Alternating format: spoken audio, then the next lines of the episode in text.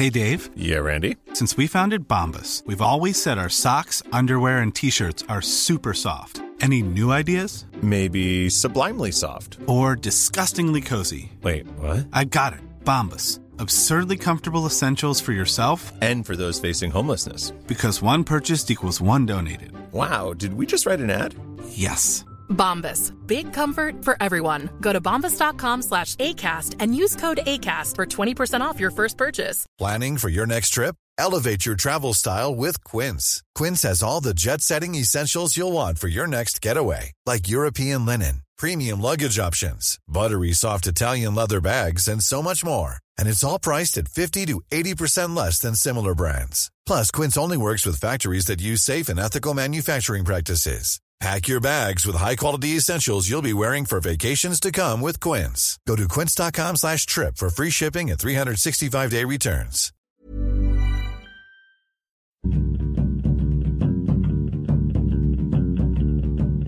Hello, welcome to Film Fandango, the film podcast. My name's David Reed and this is Marek Larwood. Hello, Marek. How are you today? I've got a bit of a sore throat, Oh dear. But you know, I'm You've been going. screaming at people out the window again. Wh- why would I do that? I don't know, the, the builder's still there. Uh, the builders still there, but they've been having some time off because it's Christmas, Oh, that's good of them. and it, yeah, it's taken them a long time, over a year and a half, to build three houses. Anyway, I'm not here to talk about building or to moan about my voice or to pour this coffee in the background. I wonder if I can hear that. I probably can. You can use that for your very own You said films that at two, home. three weeks ago. Did I? Yeah, we talked over the whole thing. A lot of the time, I'll just repeat myself on this podcast. Quite alright. In fact, um, I just snip out sections from the past 200 episodes and just construct new ones. You could probably do that, make it a better podcast. Yeah, yeah. People could prob- they probably have enough syllables of me and you talking now that they could make an AI with one of our voices. Do you think someone's made? Do you think that someone has been listening to the past three hundred episodes, whatever it is, it's getting onto that? It's like two hundred and seventy or something. and is slowly making robots of us to come and kill us? Yeah. I mean, it would have a very extensive vocabulary about bumming for an AI. But the effect on it would have no effect on the repercussions throughout the world. You don't think? No, Okay, fine. well for me especially. But do you know what? What? I went to the cinema. Good. I went to see Silence. It's Liam Neeson again, isn't it? It's odd, isn't it, how uh, Liam Neeson, who is in uh, the voiceover for Monster Calls, And uh, Felicity Jones, Who was who's also- in Rogue One.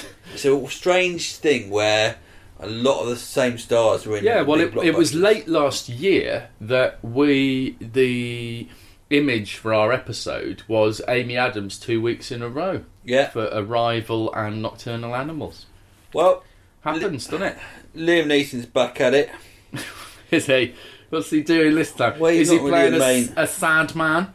Is he a sad dad? he's normally sad, isn't he? But uh, this is the story. Let's go way back to the 17th century. All right then.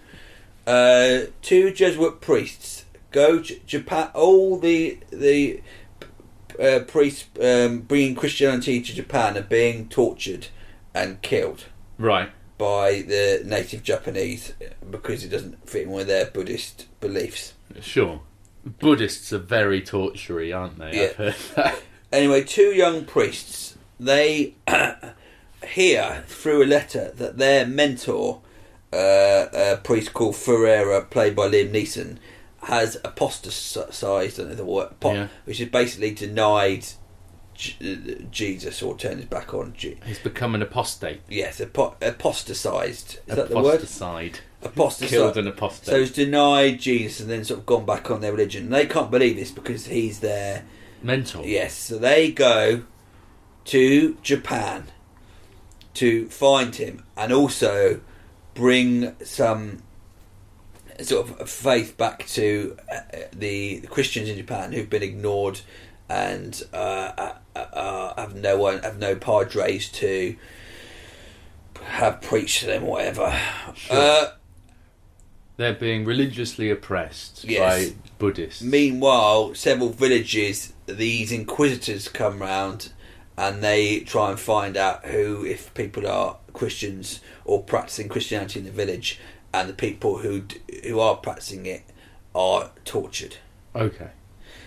Right. So this hang is on, hang on. Christians. Christians are yeah. So there's also evil Christians in it as well. No, no, no, no. The Christian, the the Inquisitors tortured the Christians. Oh They're right, they're, so they're Buddhist. They're trying to stamp out Christianity in Japan. Okay. Nobody expects the Japanese Inquisition. Yes, exactly. Right. Um, so this is Martin Scorsese's two-hour and forty-one minute long. He loves film, doesn't he? Yeah, he loves drama. long film. Apparently, this is uh, something that's been very close to his heart. It's based on a novel, and he's wanted to do this for years and years, and he's finally made it. The reviews of this video, uh, this uh, film, particularly from that idiot Peter Bradshaw, uh, Your new runs for the go- nemesis. I think he's a knob. Um, uh, are really favourable. Right. I thought this was one of the most boring films I've seen. Okay. I thought it was just turgid, long. Andrew Garfield and uh, Adam Driver play the two young priests. I think I'm a really big fan of Adam Driver, Yeah. but his character's not not really more anything more than two dimensional. Andrew Garfield, he sort of plays. He's very quiet, very quiet acting. He's very sort of just sincere. The problem is your main protagonist is a really sincere, God believing, um, you know, uh, Yeah. priest. Not very interesting. He's just not very interesting. Well- I, I, I think I, I think that I have to say that uh, I've got personal issues with this film. Right. Is that I'm not religious at all. Yes. And one of my pet hates is people. Uh, I I think anyone can believe what they want, but I'm really against anyone imposing their religious beliefs. And this is basically a religious battle between Yeah, two people. this is a this is a man who's both of whom are wrong. yeah. Um, I don't know. yeah. If, I mean, I, I, everyone's entitled to their own beliefs, but if you try and argue with a, I've argued with Christians before, and it's like literally saying someone's saying, "Oh, well, my imaginary friend made everything," and you can't actually argue against him because he knows everything. But I'm going to say everything that he's that he's said, but no one knows what he actually says. yeah. Um, anyway, you, you everyone entitled to their own beliefs. I just, I just, don't- I just don't have any. Um,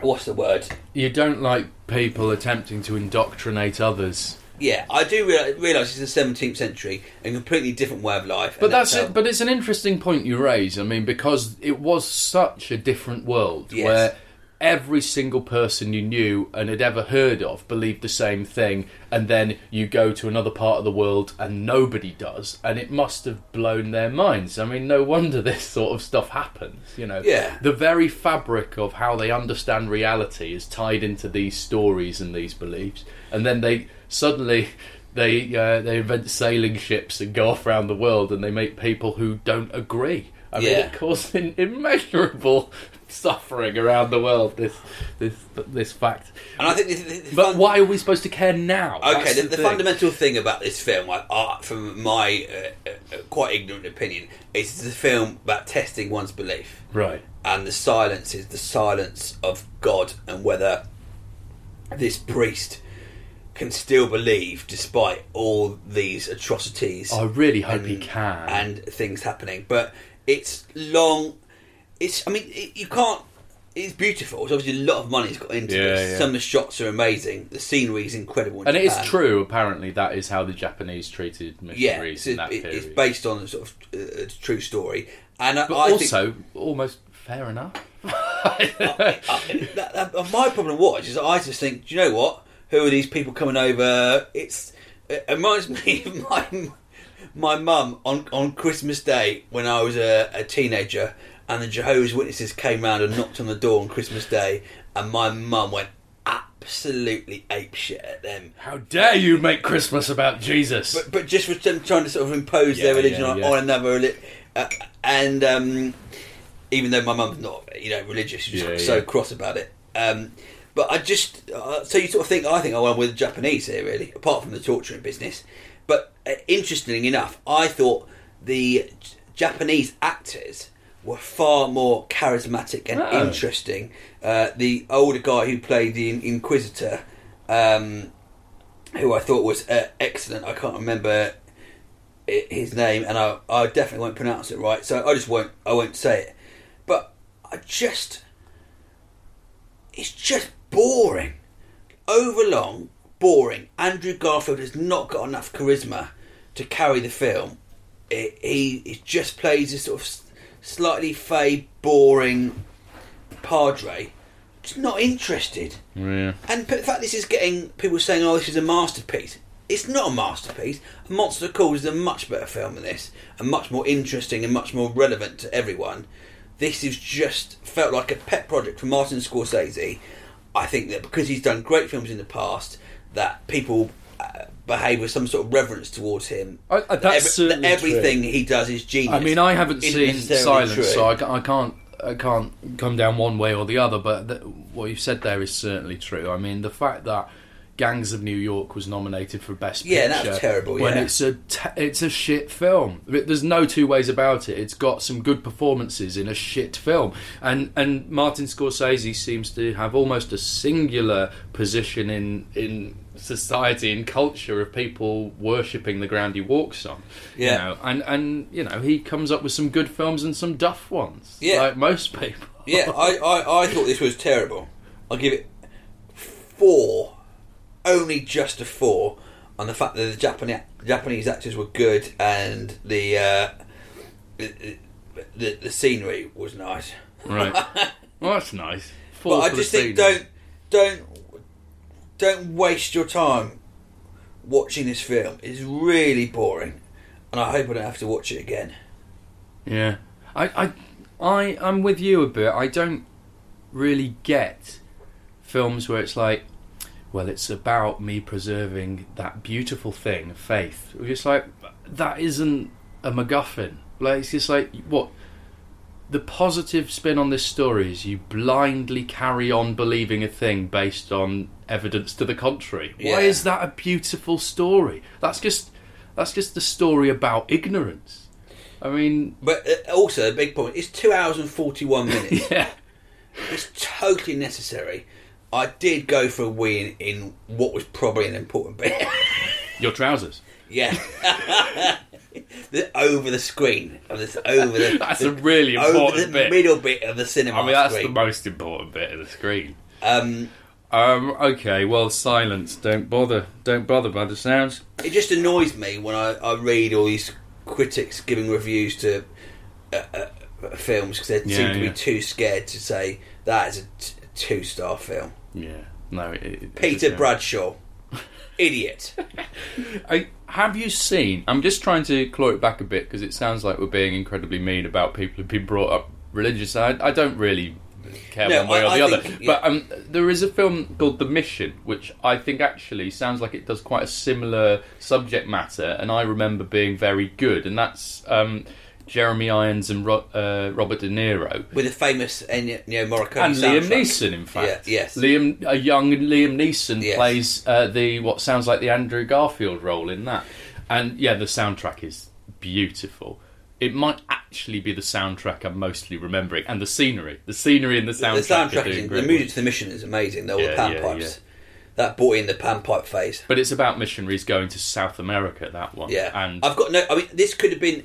There's an in, really interesting story in here, yes, and I think if it was, if you had a lead who had more, I was quite unimpressed with Andrew Garfield in terms of carrying this. There wasn't enough going on. yeah, There wasn't enough torment. I don't think. In he, he just felt the character felt quite bland.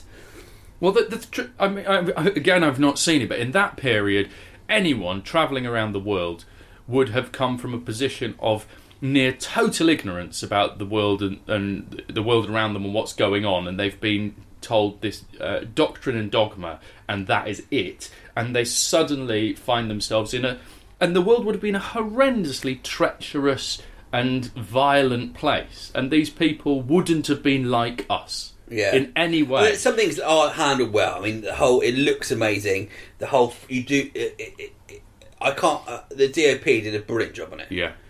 Um, but it's just do it in an hour and a half. Yeah. Cut an hour and ten minutes of that film. Get someone with a bit more uh, dynamism as the, the the lead, and you can just pace it up. It's boring. Well, I think it's time to make things exciting with this. Tops off. Tops off! Taking our tops off. Um, some people are writing letters, letters, like reading them out. Put, put, put them back on again. I feel like I've re- I feel like I've really moaned, and I, I, I don't like listening to people moan, and it is always me. But here's an email. Right. This is from Nicola Ray, and it's about old films. She says, David, Marek, and Buddy, Merry Christmas slash Happy New Year. Delete as appropriate. Uh, well, no. Have you ever sat down and started watching a film believing you'd already seen it, or enough parts of it to know the whole plot, but then realise you've barely seen any of it at all? I did this the other day with Groundhog Day. I thought I'd seen the whole film in pieces over the years. Turns out I'd only ever seen the same 20 minutes at the very start. Maybe my confusion isn't surprising given this film's subject, though. Keep watching the films, Nicola.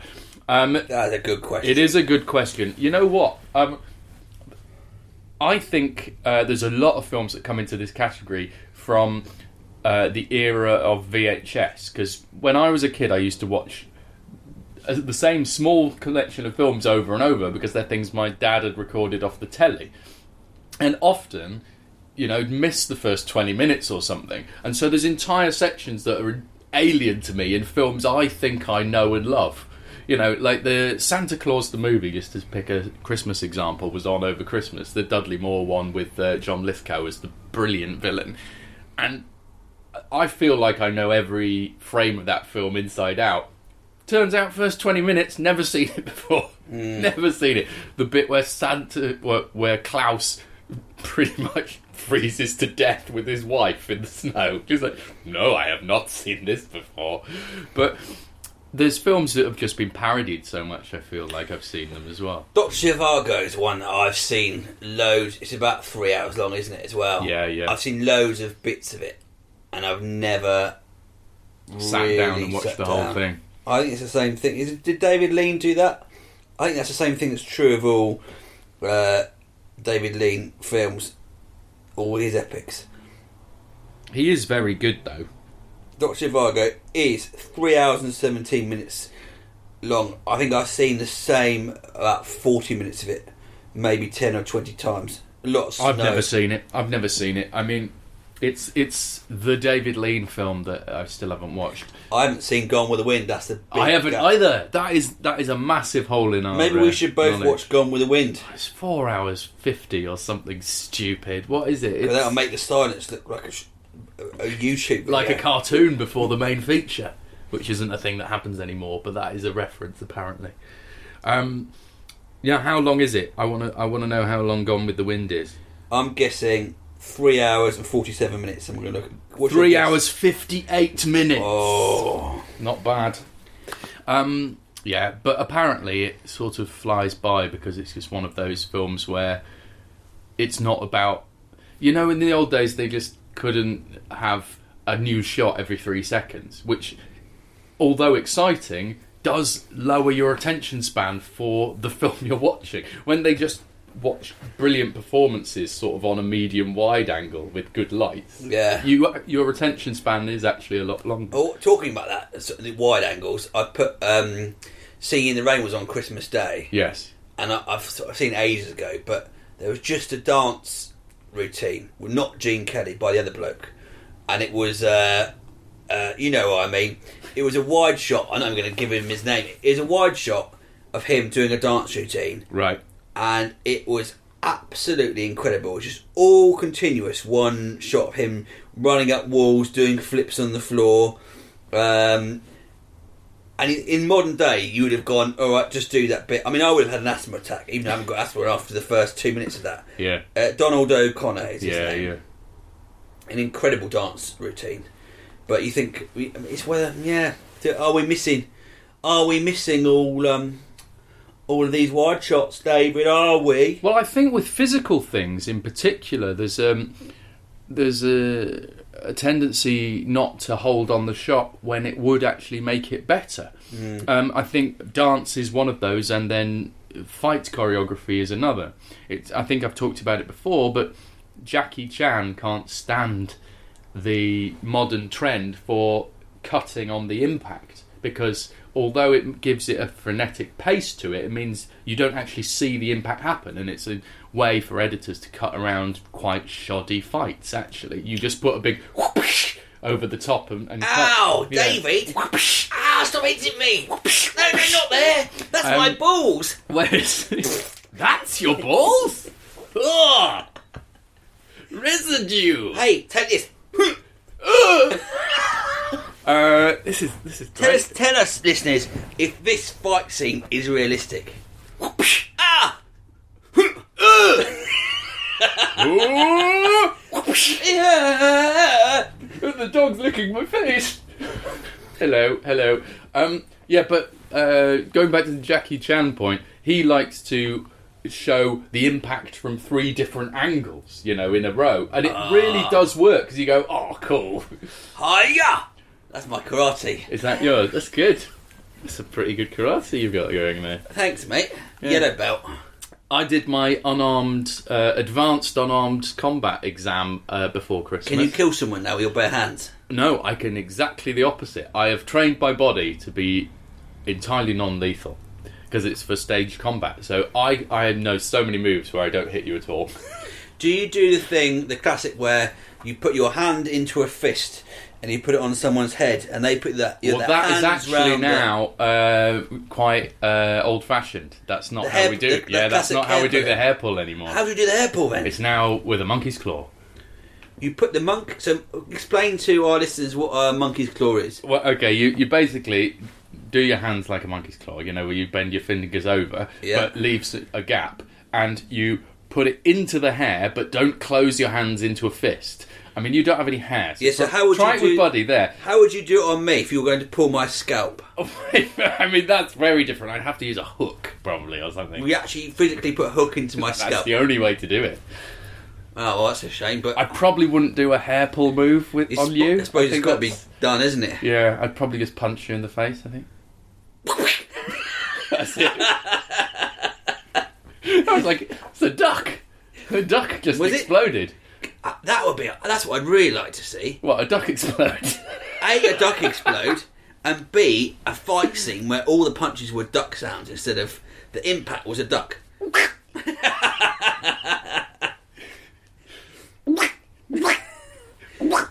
Someone do that. that would be fun. I tell you what. Here's a letter. Yeah. It's from Connor. Connor L. What does Connor want? You can you can do the reading today. I'm going to stroke Buddy. Okay. He's a good boy. Dear David, Marek, and Buddy, in a recent episode, a listener suggested films with surprisingly good casts. One that jumps to mind for me is A Time to Kill, which managed to cast uh, managed to cast a heap of 90s Hollywood stars just at the point they became massive. Matthew McConaughey, Sammy Jack, Sandra Bee, and Spoiler Soze. Uh, Spoiler Soze, which I think is uh, thingy. What's his name? Kevin Spacey Oh yeah. are all in there. As a follow on, can you think of awful movies with amazing casts? In my experience, they're usually interminable, overhyped vanity projects. The best example being The Thin Red Line.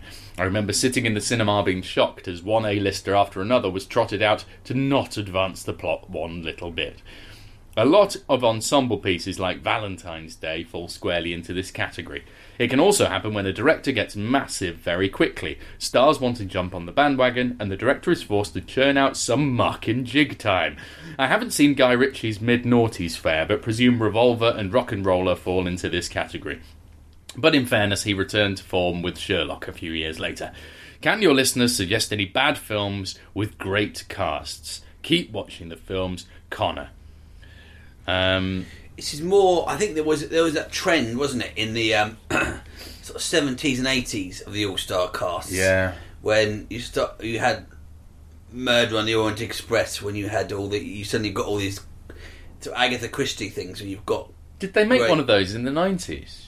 I think so. Yeah, with a with a cast. Um, I can't. I can't really think of bad films. I mean, the, It's a good question. It is a good question. I have not got any good answers.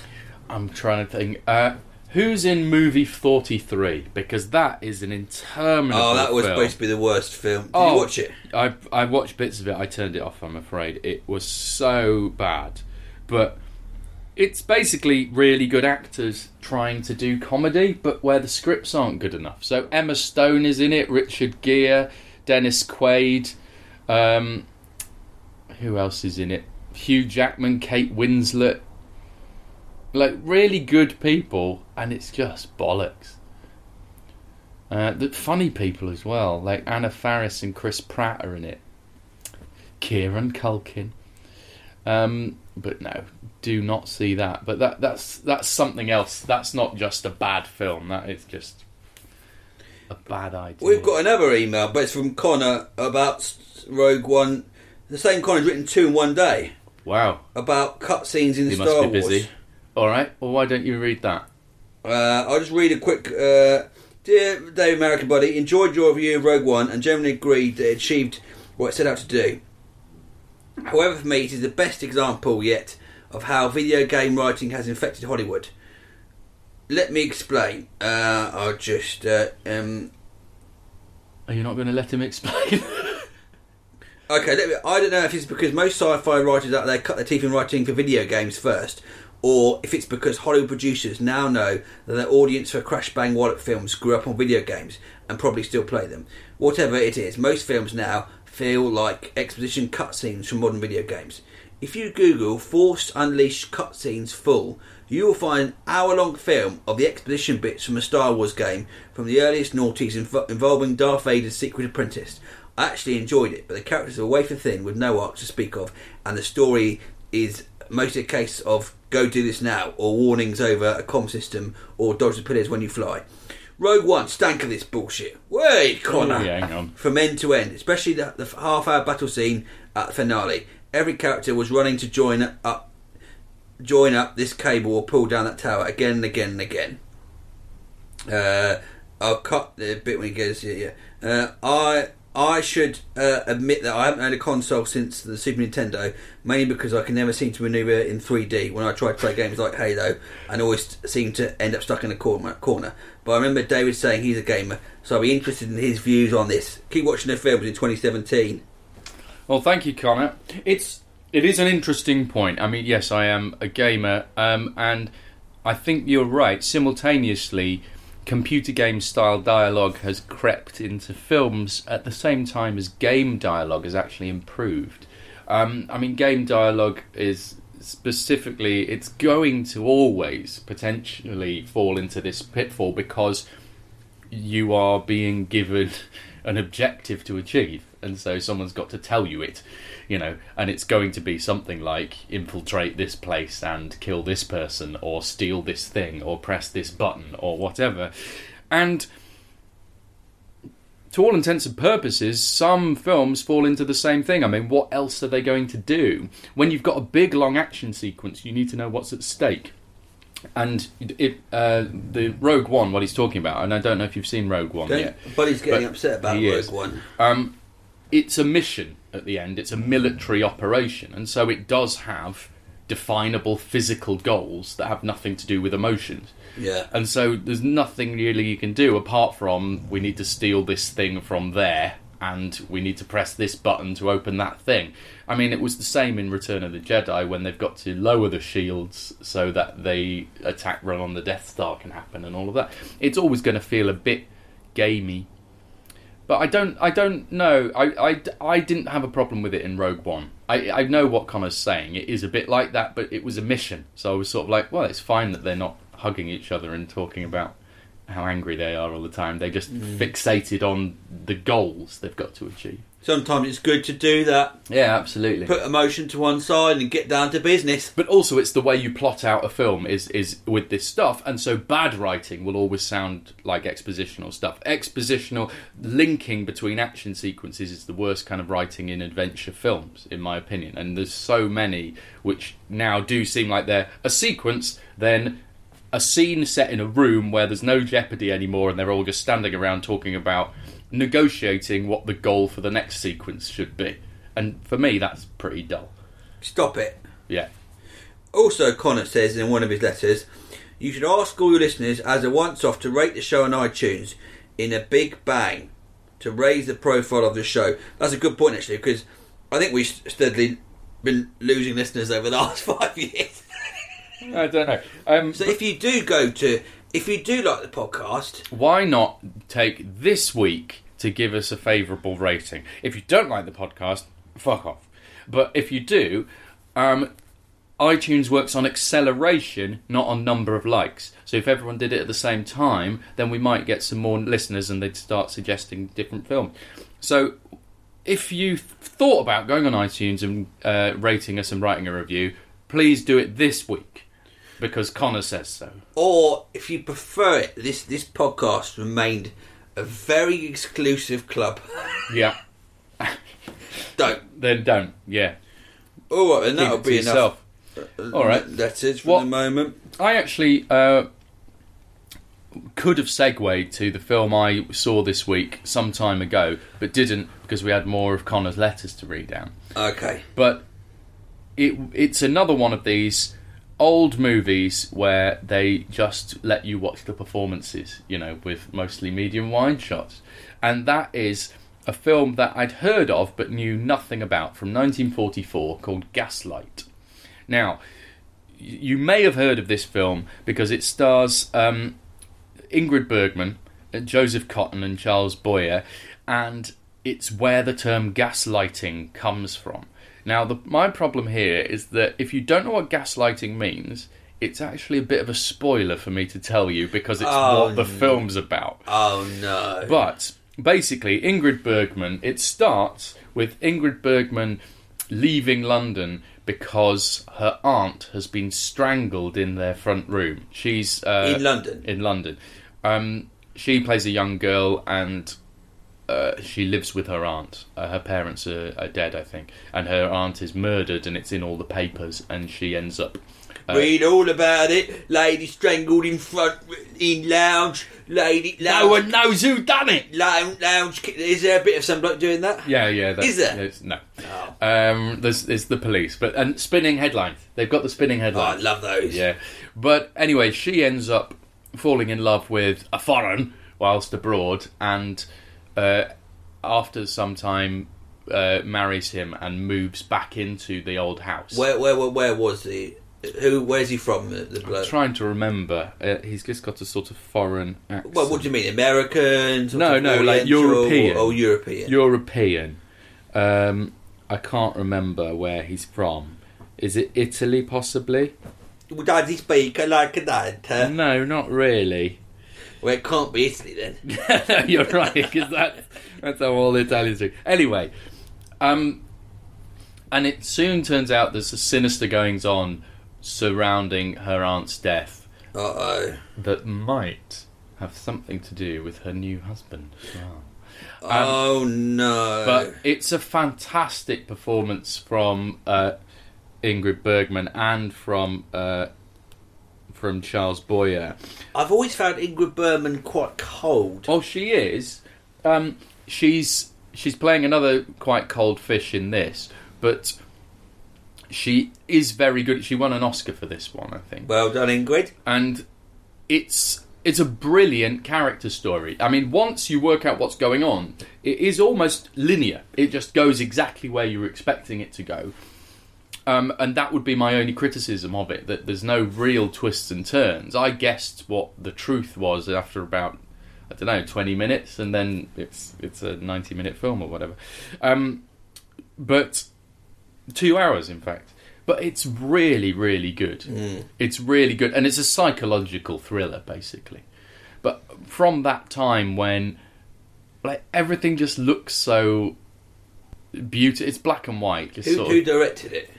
Uh, it's a good question, Marek, and a question I fully intend to answer. It's George Cukor who did My Fair Lady, uh, Philadelphia Story, A Star Is Born. that Okay. Daniel Ward bangs on about all the time, um, and it's it's really excellent, but it's about uh, someone being psychologically tortured by their spouse, basically. Uh oh. Uh oh. Is that what's going on with you a little bit at home? Uh, no, no, I don't know why. What have you heard? Oh, sounds like a story. David Reed strangled in front room. I mean, yeah, I'd be waterboarded by my dog licking my face. Probably would be how I'd end up Oh. getting killed. Buddy, you wouldn't do that, would you? He really would. Oh dear. He's he's a face licker. Why did you pick this film, man? Um, just because I'd heard about it but knew nothing about it, um, and it was uh, I think it was on telly, so we recorded it. But it's um, it's one of those where I'm just like, yeah, I, I actually really enjoy films of this era. Like, uh, it's got Joseph Cotten in it, who um, he he's got such a great face. So he would be. And- people would know him from. He is in Citizen Kane uh, and The Third Man. So two of the most consistently highly rated films of all time. He, and he's the lead in The Third Man. He's um, he's the guy looking for Harry Lime, but uh, whose name I forget. But um, he plays a policeman who has an inkling he knows what's going on. He's got a hunch, Reckon. He's, he's, he's moving on that hunch. But it's great, and it's a tiny little piece. I think it was a play first because there's only four people in it. Okay. Like there's the the new husband, there's Ingrid Bergman, there's Joseph Cotten's character, and then there's the nosy neighbour. Um, Miss Thwaites, who lives across the road, and he, she's been desperate from the time in the first scene where the police are there because someone's been strangled to get in and see the murder house because she's she's a nosy neighbour, and it actually ends on a line from Miss Thwaites as she finally it sort of works her way into the house to see what's going on. It's really good. It's really good, and if you like films of that era, sort of the the Casablancas of this world or whatever, then then watch Gaslight because it's it's excellent. Cool, man. Cool. Uh, well, that's enough for this week, I think. If you'd like to write to us, then go to filmfan. Correct. Go to filmfandango.com and fill out the form there. And also, we do all of this for free. So, if you would like us to continue doing it, um, as we've uh, been doing it for quite a few years now, then please go to filmfandango.com and click the donate button. And everyone who's done that, thank you very much. Yes, thank you very much. Very kind. Thank you. Please help us. Thank you. And rate us on iTunes. This oh, that's week. a new thing to say, isn't it? Yeah, rate us on iTunes. I listen to po- other podcasts and they always bang on about that. Those dicks. Yeah. Hmm. Well, we'll be back next week. Keep, watching the films. Imagine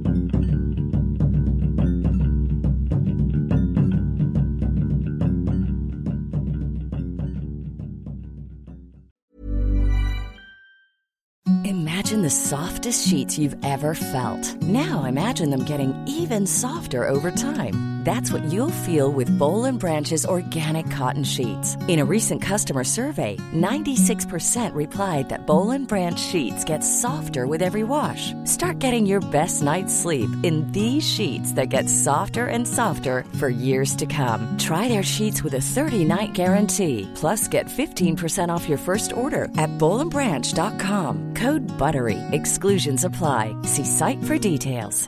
Even when we're on a budget, we still deserve nice things.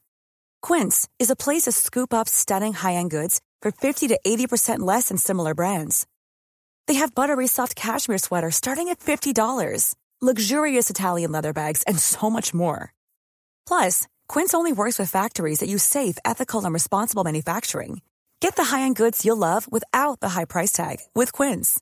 Go to quince.com slash style for free shipping and 365-day returns. Even when we're on a budget, we still deserve nice things. Quince is a place to scoop up stunning high-end goods for 50 to 80% less than similar brands. They have buttery soft cashmere sweaters starting at $50, luxurious Italian leather bags, and so much more. Plus, Quince only works with factories that use safe, ethical, and responsible manufacturing. Get the high-end goods you'll love without the high price tag with Quince. Go to quince.com slash style for free shipping and 365-day returns.